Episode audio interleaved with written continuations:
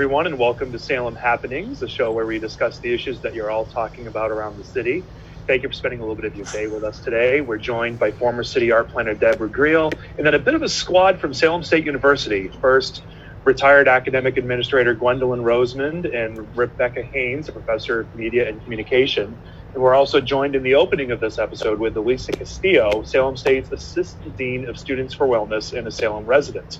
I'm Dustin Luca with the Salem News, and normally joining us but unable to attend is William Dowd from the Salem Gazette, who is mourning the loss of a parent. We're all here for you, buddy. Also behind the scenes, as always, is Alan Hanscom, a producer from SATV, and really the super glue for this whole outfit. So this is our fifth episode, and sadly, one that kind of marks a milestone. It's our third episode filmed remotely since COVID 19 first shut down the region, which means more than half of this show at this point has been done through Zoom, with us sitting in our living rooms and kitchens and kind of away from the rest of the world. But some things are returning, and that's part of what we were hoping to talk about today. We're filming this on September 3rd, two days removed from the state primary, after Salem State University has started reopening and a couple weeks before Salem Public Schools kicks off and with the three of, of, the five of us coming from the city's hometown higher ed engine, we're going to kick this off with Rebecca. So, do you want to take things off? Great, thank you so much. Um, so, one thing that I thought would be important to discuss today are some of the questions that I've been hearing from members of the public regarding how Salem State is reopening. Um, I've heard lots of concerns, I think, especially because if you follow the news from much larger universities nationwide, there are all these reports of students returning to campus in large numbers and COVID outbreaks happening. And folks have been saying, you know, how is Salem State handling this? We don't want to see an outbreak in the city of Salem. Um, from a faculty perspective, there are some very reassuring facts that I'm happy to share.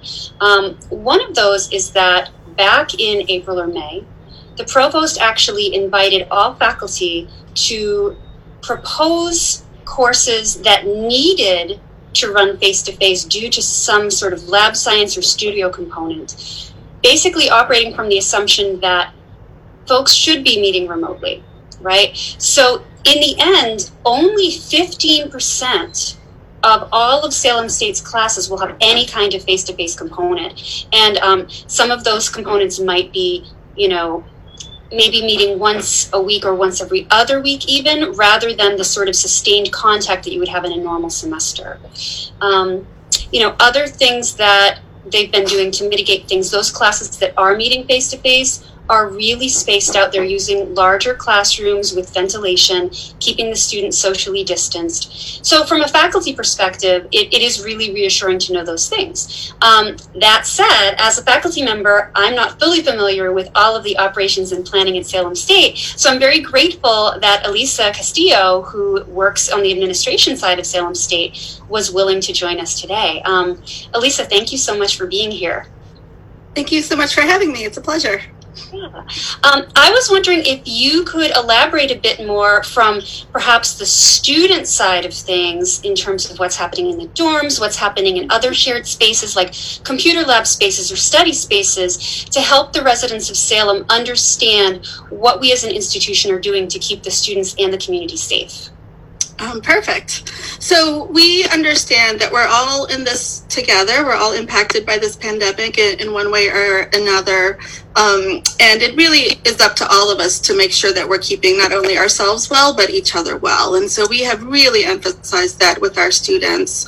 Um, and before a student can even come onto campus, they need to participate in our health and safety training that explains COVID, it explains transmission, and it also really speaks to everything students must do on campus. Students cannot be on campus if they're not wearing a mask. Students cannot be on campus if they're feeling ill. Um, students do have to comply with their protocols in order to be on campus. Um, and so far, it's going very well. Um, we also were able to increase our testing for our um, students as well as our employees. So every single student that moved into our residence halls um, was tested for COVID before even being able to move into their room. Um, we tested 940 students over the past week. I was there every single day. I interacted with every single student. Um, and I'm very happy to announce that we only had one positive um, result out of 940, which means our positivity rate was a 0.1, um, which is significantly lower than not only our city's average, but our state average. Um, and um, that was mandatory. Students were very happy to comply. We had no resistance. And we will continue testing our students every Tuesday. We want everybody to continue to be well, to continue to monitor their health, continue to have access to testing, obviously wearing masks and physically distancing is you know is a priority on our campus. And so as you mentioned with the classrooms being um, more distant um, also our residence halls are different. There's only one student per residence hall room. Um, we've changed the occupancy in all of our meeting spaces. And while it's sad to not be able to have the competitions and the dances and the large events that we've really enjoyed in the past um, the community has really come together to be really creative to make some things virtual this year or really kind of change the scale of the things that we used to do. Um, we want all of our students to have a positive educational experience this year. We have to go forward with life. We have to adjust and make the best out of this time, but we have to do it with precautions in place, and health and safety always comes first. Absolutely. And what kinds of measures are being taken um, in the dorms in particular? I understand that there is actually a smaller than usual number of students returning to begin with, right? So we're helping with density Absolutely. by having fewer students. Um, could you maybe go into just a little bit more detail on that? Because I think folks are very interested.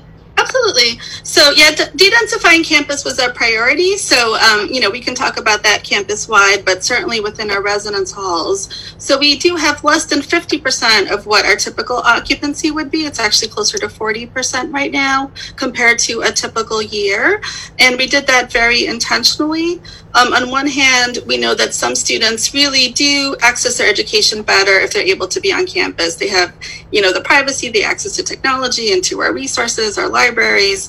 Um, whereas some students are able to, uh, you know, learn very well at home, and you know, staying at home is a good option for them. But we do want to have options for our students, and you know, I'm also very proud of the fact that we were able to support our students throughout the spring and the summer. Students that did not have a safe or comfortable place to live did stay within our residence calls, um, I think at much greater numbers than other institutions because we, you know, our, our students come first and we're doing everything we can to support them and protect them. But that being said, right now in the residence halls, we have less than a thousand students on campus. Normally we would have 2,500, so it is again about 40%. Um, each there's only one student per residence hall room, so everybody has their own bedroom. Um, we are only allowed to have one other guest visit you, and that other guest has to also be a residential student, so a student who already knows our protocols, who we're already um, kind of monitoring on campus. Um, and we're also you know, being very clear with students, you know, the, these are the rules when it comes to gatherings. You know, gatherings are, are not allowed. Masks are still required even within the residence hall. Obviously, not in your private bedroom, but when you're about um, on campus and in the residence halls, that is required. Um, we're doing a lot of training and education with our students in the residence hall. Um, we started that with Move In, and that will continue throughout the semester.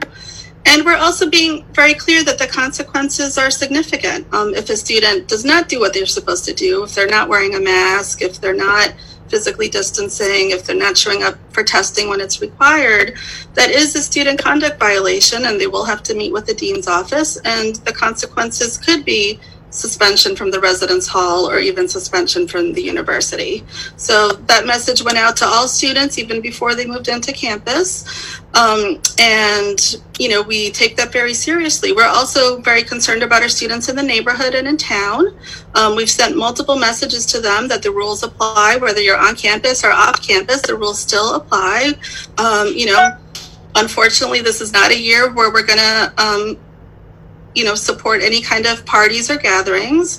And if students are downtown and if they do ignore our um, our guidance, we really want community members to report it. We want the police to be called. The police will give us those names and we will follow up with those students. So we are taking it um, very seriously. Um, you know, we feel very fortunate that we have such a strong relationship with the city, between the city and the university, and we're working as closely as ever this semester to make sure we're all looking after each other um, and being well. just if I could jump in. because um, I know one of the big things people were talking about with Salem State reopening was that so many of your students, I mean, not all of them obviously, because there's a large body that comes from Salem, from Lynn, from around the area, but you do have some students that live on campus come from other states. Mhm. What has that been like having them come to campus when they're coming from high risk areas, and what has the reception been from them? Yeah, absolutely. Um, we actually had about 50 students come in from out of state that moved into our residence halls. We very intentionally had them move in early so that we could quarantine them. Um, you know, we, we made sure that we're following um, the travel order. Um, we made sure they did their paperwork. We made sure they got tested and they were not released from quarantine until we got those um, pos- negative results back. Uh, obviously, if anybody was positive, they would have been isolated. Um, we're very mindful. We have 57 isolation spaces within our residence hall, just in case somebody does test positive. If they want to go home, they can go home, but we are certainly prepared to quarantine them and isolate them in the residence hall as well. So we have that protocol and those spaces ready to go. But so far, the out of state students did great and they complied and they're out of quarantine and they're um, able to go to their in person class um, this week. So, so far, so good. Can I ask a question too, Elisa? Um, I've been doing a lot of reading about COVID, and they're looking at aerosols. Maybe, you know, they're sort of a smaller kind of droplet, and so people can wear masks, but who's monitoring how they are wearing their mask Because oftentimes people will hang on it, it won't fit correctly, Right. and finding that that's actually quite dangerous um, if you're not wearing it properly. Absolutely, absolutely. No, I think at the beginning of the pandemic, we were so concerned with cleaning every surface, right? And now we're really understanding that it's maintaining the physical distance and wearing the mask that are really the most important things we can do. Um, so everybody has to wear um, a cloth face covering or a mask when they're on campus. Um, and we really speak to, you know, it has to cover your nose and be under your chin and fit tightly. It has to be clean. Um, we do have um, disposable masks on campus available, cloth masks available on campus if anybody needs an additional mask or it gets dirty or they need a replacement or they forgot those. Um, we have them readily available. Um, and we will continue to do a lot of education with students about the importance of these protocols and why. Um, you know, we're we also want to make sure we're treating each other with kindness, though I do see people sometimes not wearing their mask properly, and I do say, Oh, excuse me, do you mind putting it up? Or. Oh, can I get you another mask? You know, the first time we approach somebody, we do want to approach it kindly. Um, but at the same time, if it becomes a recurring issue, that's when we would really take a hard line um, and, you know, address it as a conduct issue. So it's important that we're doing a little bit of both because, of course, when I see people on campus, people want to go up and hug each other because they Mhm. each other, right?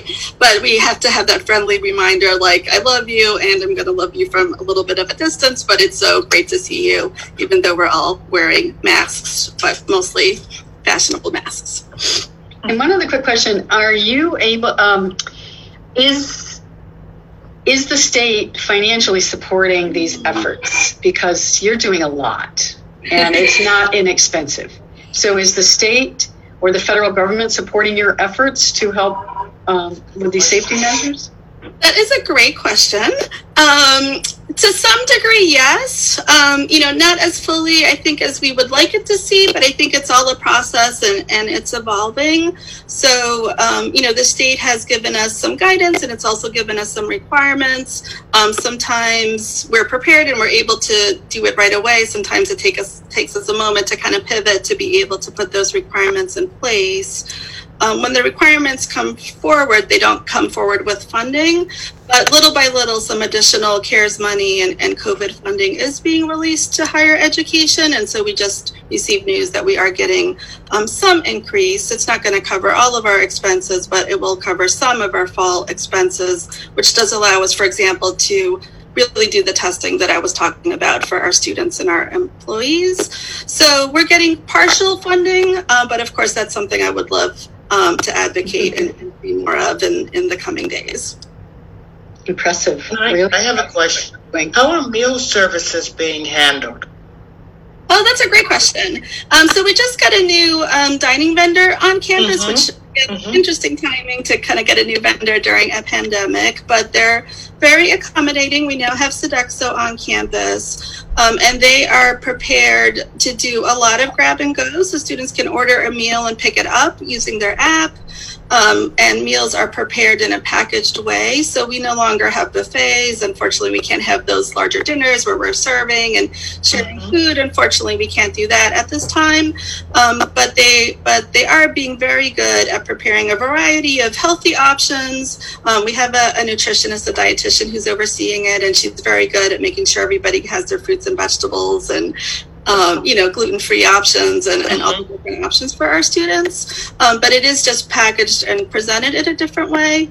And of course, um, we don't have as many um, dining options open on campus because each day we only, we have less than 10% of our typical population on campus each day, which again is important to de- densify and it's important for ventilation.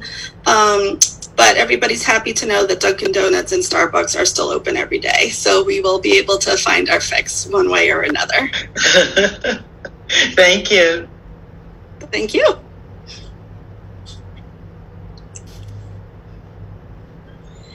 This is all some great information. What did, what do we all think about this?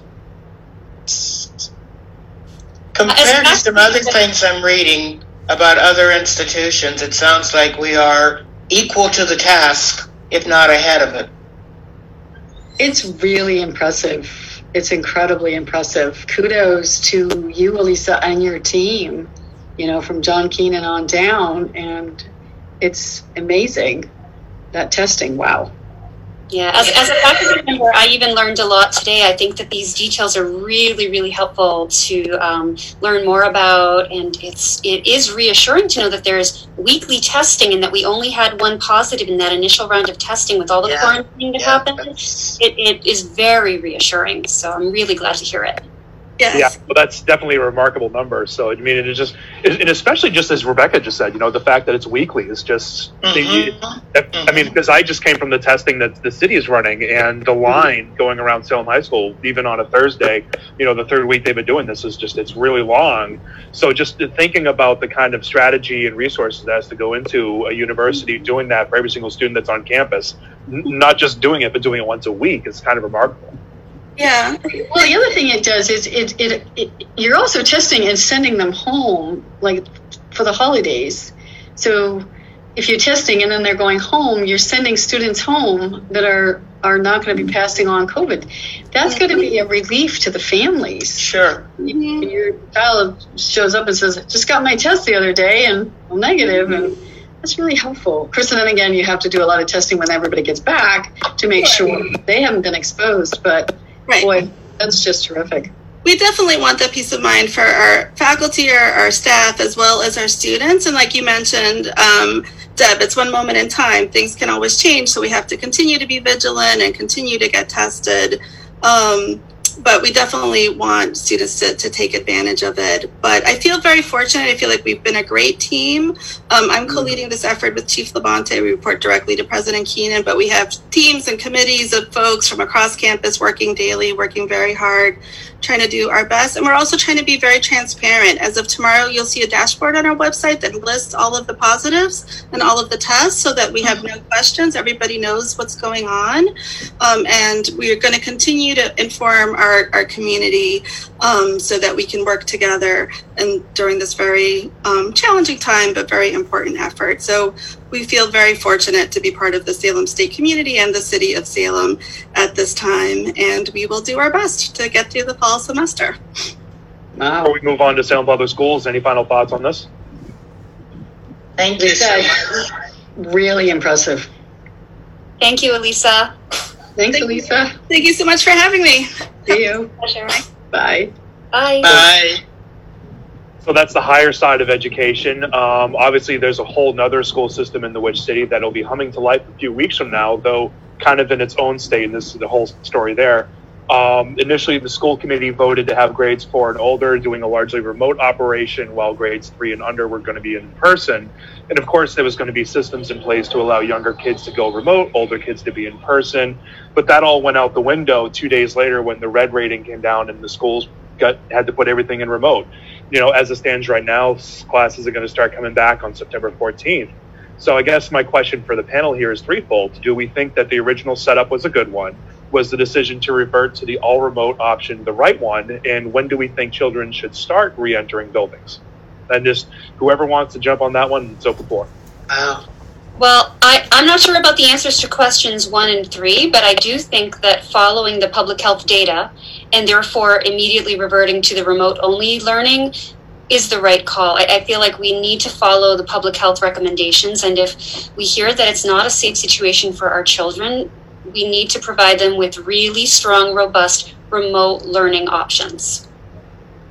I think this has really been hard. Um, I I have granddaughters. They go to the Essex Tech, so that's a whole different uh, protocol that they're doing because they have to get back to their shops. But I think from some of the things that I've seen, some comments on Facebook and things, this has been really hard for a lot of the families. And it feels like there's a group that says, let's get them back in school.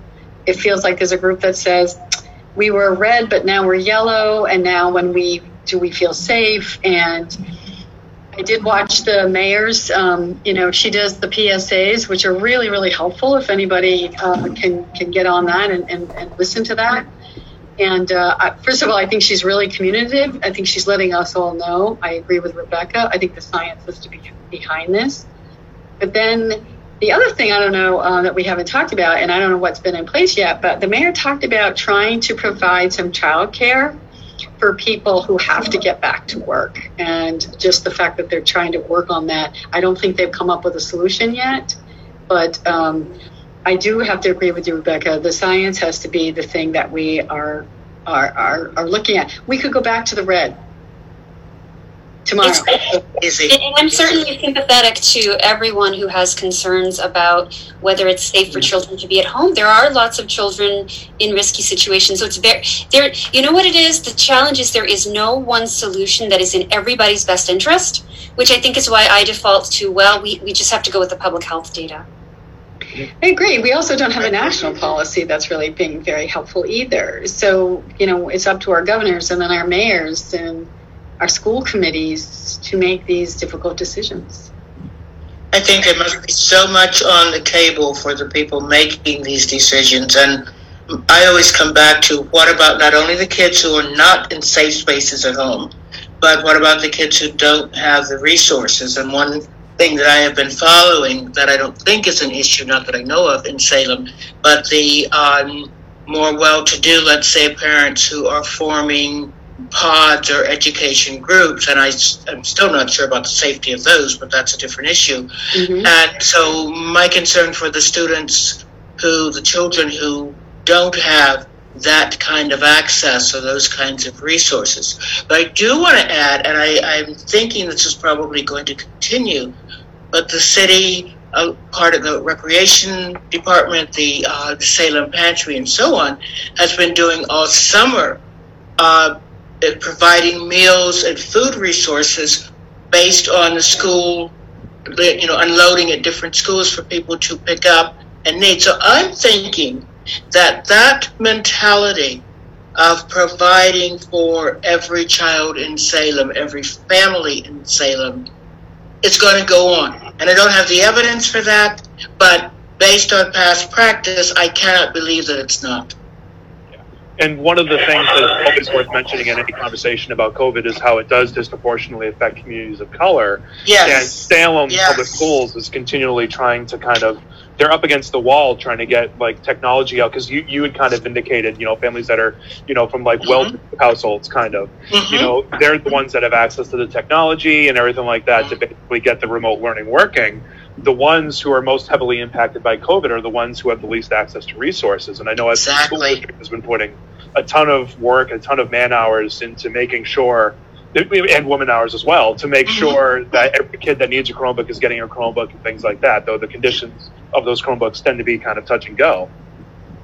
I also know that I'm on the board of the North Shore CDC, and I know that their team over there, which is just profound, they have about 400 apartments, and they, they call every single family, every single apartment to find out what the needs are, you know, and to and they have their their hand on the pulse of um, you know, food or mm-hmm. things like that. And so to think that that is a group that is so intimately involved in some of the needs of particularly the Point neighborhood um, is really heartening. So, yeah, I mean, stay tuned. I didn't watch last night. I believe that there was a Zoom uh, meeting. Dustin, I don't know if you watched that with. Uh, I didn't have a chance, but I know which one you're talking about.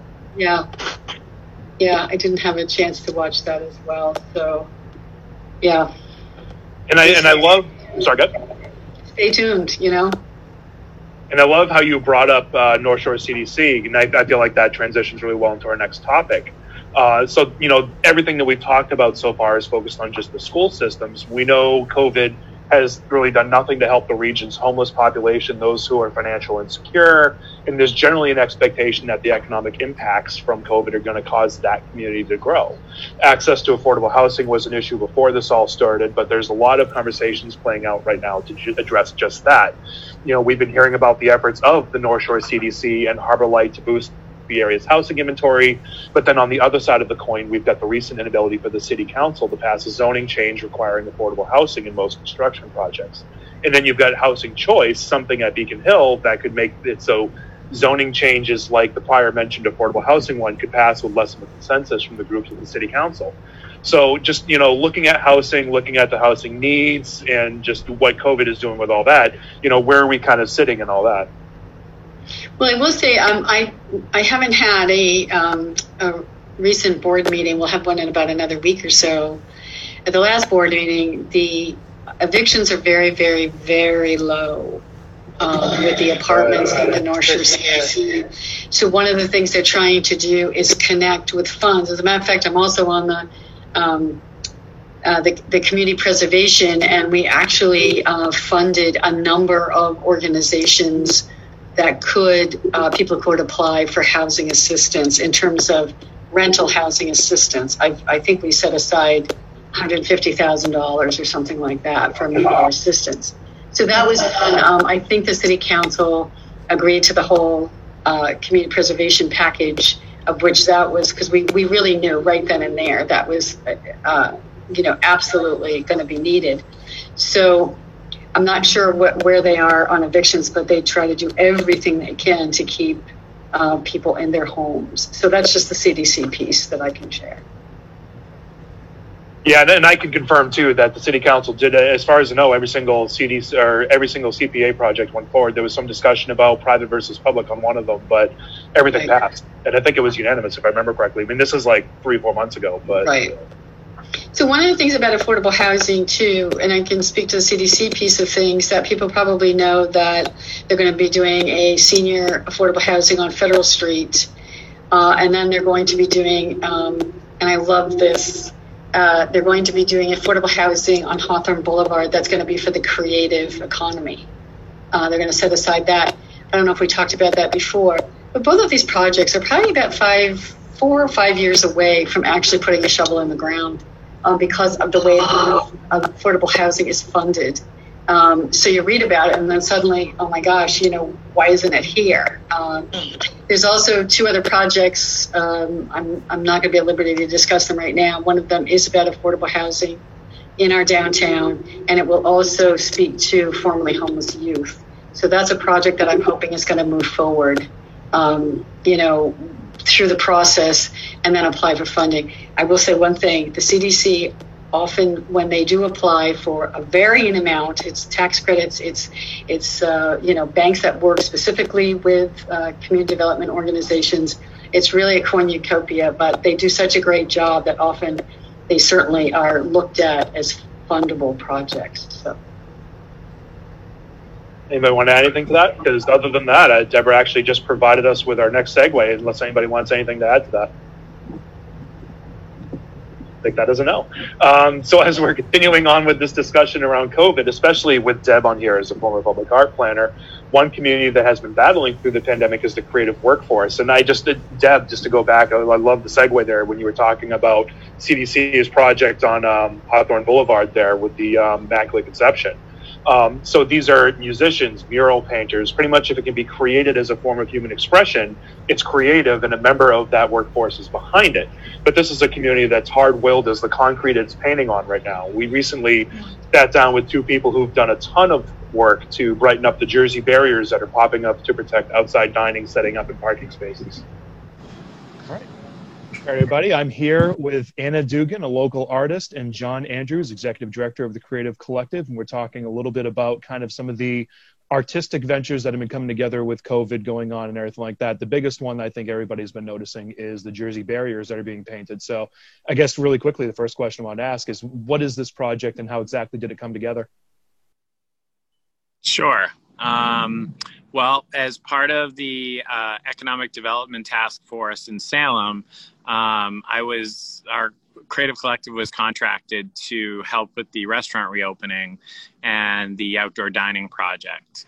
Um, as we started implementing the outdoor dining project, it became pretty clear uh, Mayor Kim wanted um, beautification of the Jersey barriers and um, honestly just just some sore spots to to make it feel uh, a little more attractive to outdoor dining and and more um, less less institutional feeling.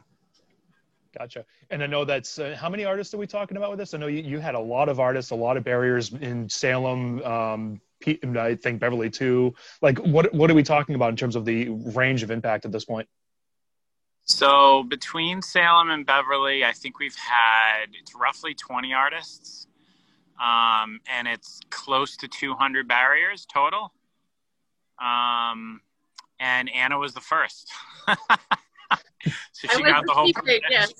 she got the whole project started for us, and um, as soon as as soon as people started seeing that one, it was a really natural like, hey, we want them all done. So yeah. Awesome. And so, Anna, what, how did you kind of go into this, and what was the reason for wanting to kind of jump into this? So, like a lot of projects, I got a message from John. Hey, we got a project. Um, are you interested? Here's kind of what's going on, and you know, a lot of the projects with the city, or really a lot of art projects in general, they kind of unfold as you get involved. Um, so it's kind of like, okay, go check out these barriers, see what I'm talking about, is this a scope of a project you can handle? And you know present it as a beautification project. I thought it was such an awesome idea because if, as you walk downtown you know there's a lot of jersey barriers and i know that they're there for people's safety and i know everybody understands that but it's just sort of a constant reminder of like how different the times are like how scary things can be. It looks very militant very um, industrial um, so to be able to transform those into very unique and very colorful and happy, joyful places to be, it makes it makes going out to eat much more attractive, um, and it boosts the economy downtown um, through the arts. And it's also where um, what really I what I really loved about this project in particular was the cross section between public art and function um, with utility. So being able to say, okay, yes, it's beautiful, but it also has a very specific function that can be used time and time again. So there's a lot of uh, return on investment when it comes to that. So um, I just feel like it highlights it highlights the fact that artists are a very important play a very important role in the economy of um, of any city or town or community. So yeah. as the creative collective does a great job of advocating for and highlighting. Gotcha. Yeah. John, do you want anything to that? Yeah. So, um, the interesting part about it was, um, like Anna said, you know, taking a utilitarian type structure and turning it into something that's beautiful uh, the psychology of just being downtown. I mean, you know, where where where everybody's in masks. You know, we have the mask order, and it just feels it. It, it really feel felt like it needed color, and you know, pretty much as a rule, anytime that I say to myself. I need somebody that's going to bring some color. That's usually Anna gets the first call, and that's why.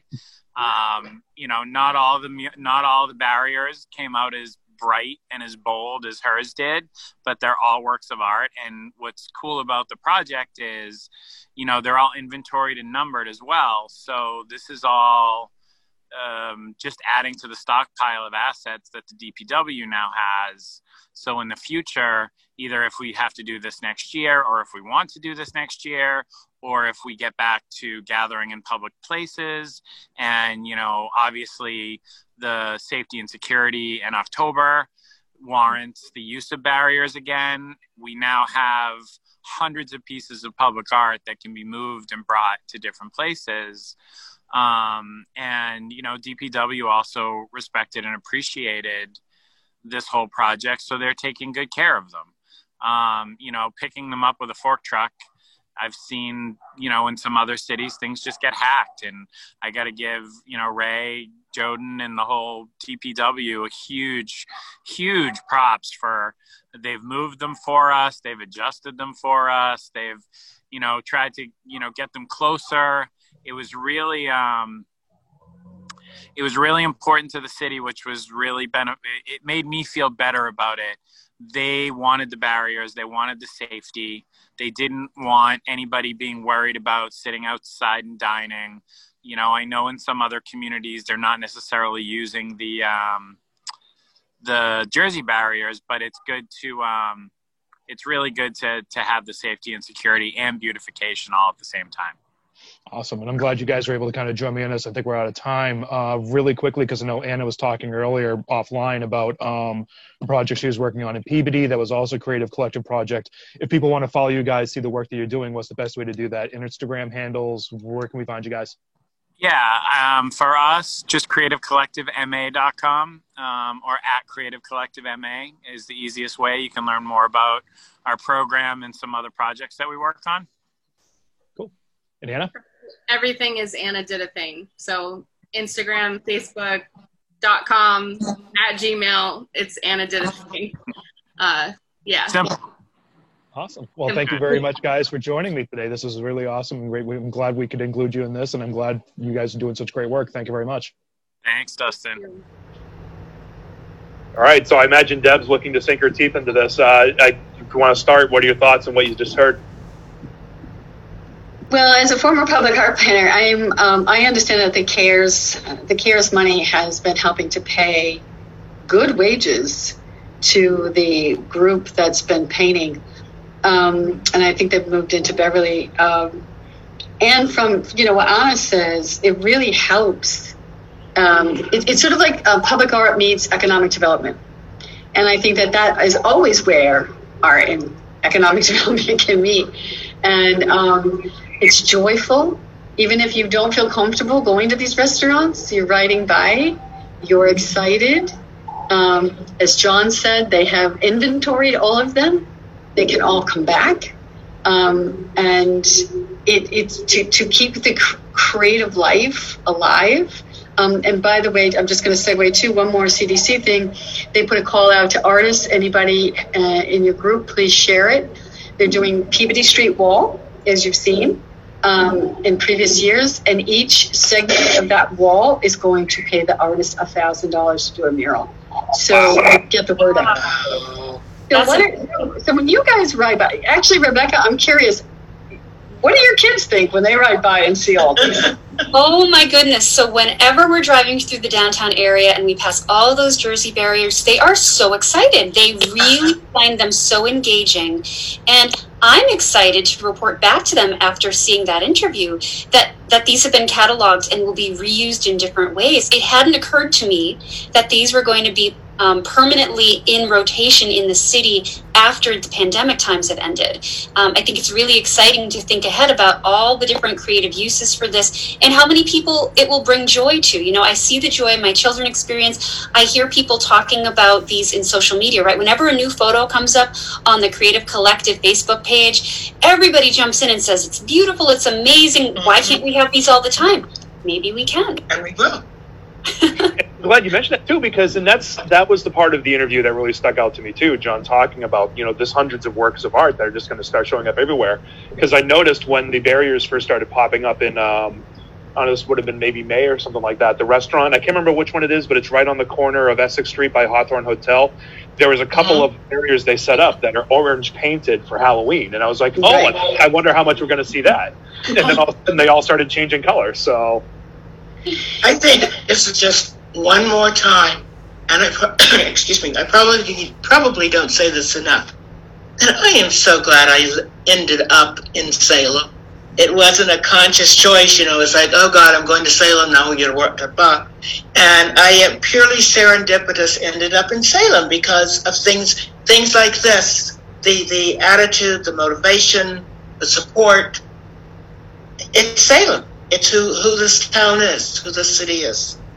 I feel the same way when I felt like because the creative economy has been so hit by this, um, that they've made it a priority. Again, economic development and, and art together. Um, I also have to, I want to put a, do a shout out too to some of the folks that have created all the gardens in, Yes. in you know, in their spaces, beautiful things. And I, uh, I know Scott Lanes has done some metal work. Um, so it hasn't been just the people painting. It's Mhm. been the 3D uh, artists have come out and done that. And I know we've touched on some things before. Um, but just this, it feels hopeful. Yes. You know, it feels like we care about you and we're going to help protect you. And here's what we're going to do. And we're going to try to keep you in business. And be interesting to see what happens when the cooler weather gets here. You know, I think I'm just going to wear a coat. I hope they still stay open. Go up. That could be a thing, you know? It would be very Okay. European of us, you know, very, very much like what happens in Europe. People just dine out outdoors into the colder weather. Mm-hmm. We can do that here. We can toughen up a little bit and enjoy those beautiful settings. Yeah, I, I hope Yeah. it continues, and I hope we'll see what happens next year uh, if we're able to, because I think people do, do like the European dining. So we may all be advocates to say it. It really was. It was great. I don't think it impacted negatively anything, even when we had to like close off part of a street. Mhm. Mhm. That's the way it It is. worked. It worked. It really worked well. I know. Beautiful. Beverly's doing it.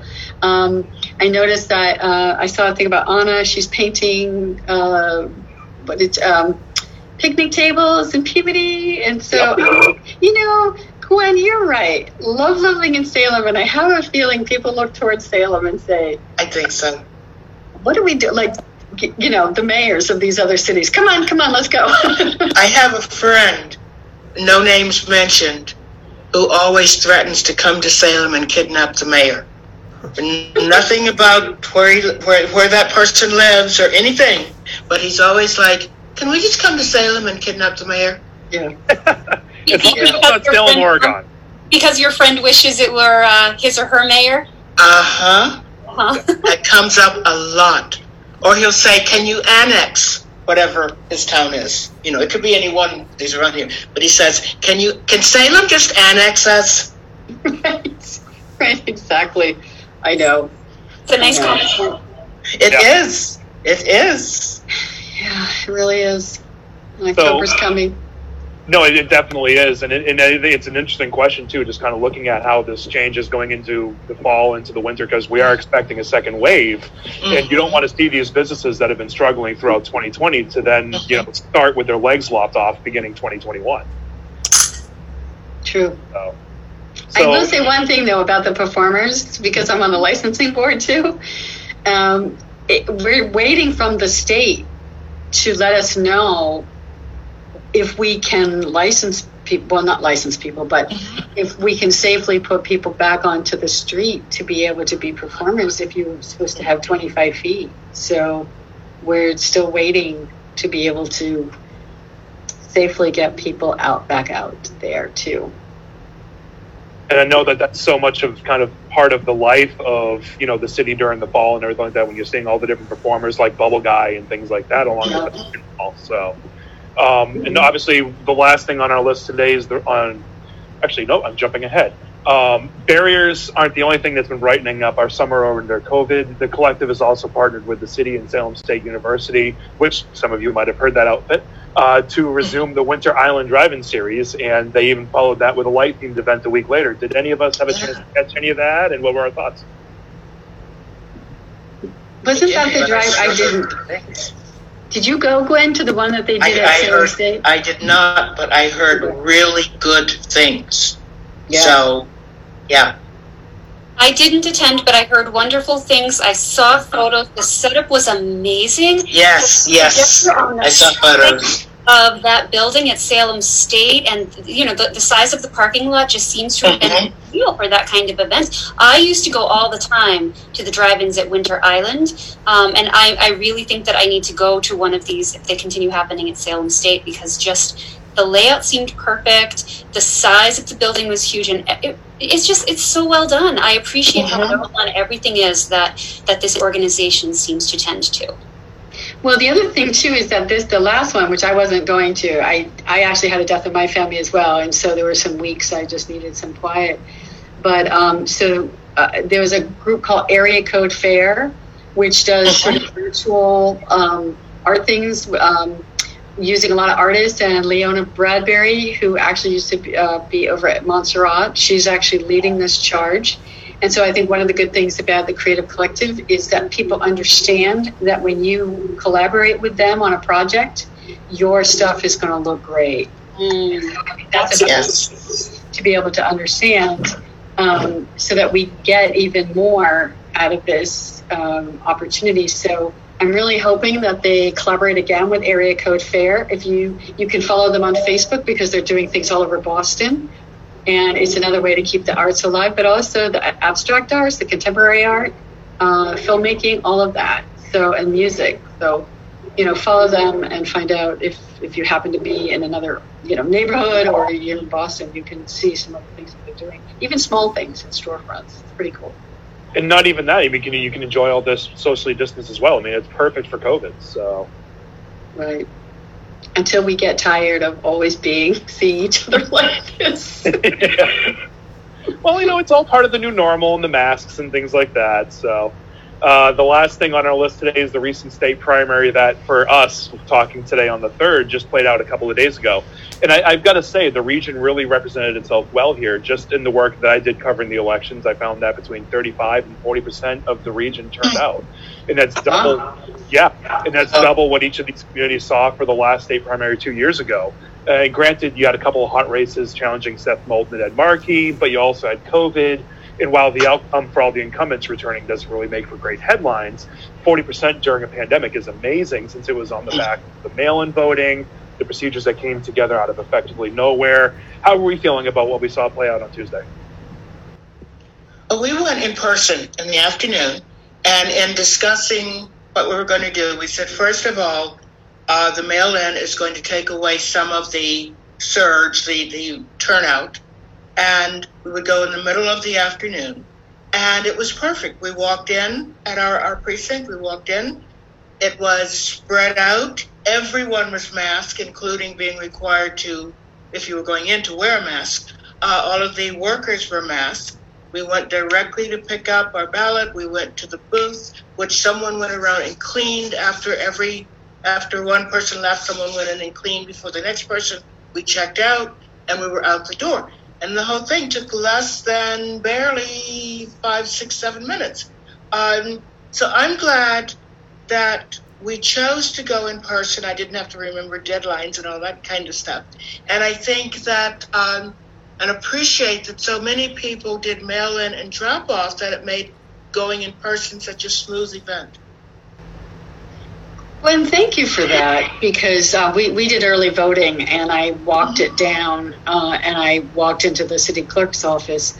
But thank you for that because that um, I really do want to go in person in November and uh, I feel confident uh, with what you just said. And um, so, yeah, that's great. And now they have drop boxes as well. But so we have some options. But yeah, I, I really want to be there in person in November. Yeah. So it sounds safe.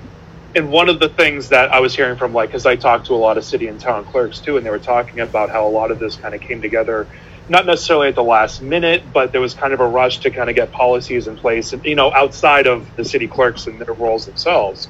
But now they've got two months to get ready for easily probably one of the biggest elections in any of our lifetimes. So, Yeah. Yeah, that's true. anybody want to add anything else? Any final thoughts on that? I will say that I really trust, again, you know, living in Salem, I really trust that our city clerk's office does a really good job. And I really trust the boxes that you can put your, you know, not just in City Hall, but the drop boxes. I really trust this process in this city. In this city. In In this city. this city. Mhm.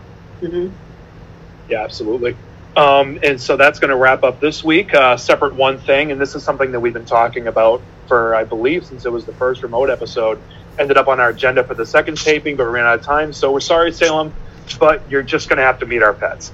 Uh, this is something that we kind of pre-recorded because you can't corral cats, as you know. So uh, we're just we've assembled a kind of collage of clips of you know all of us with our little fur kids to show you kind of you know the the ones that are kind of pawing out our legs and things like that um, as we're trying to record these.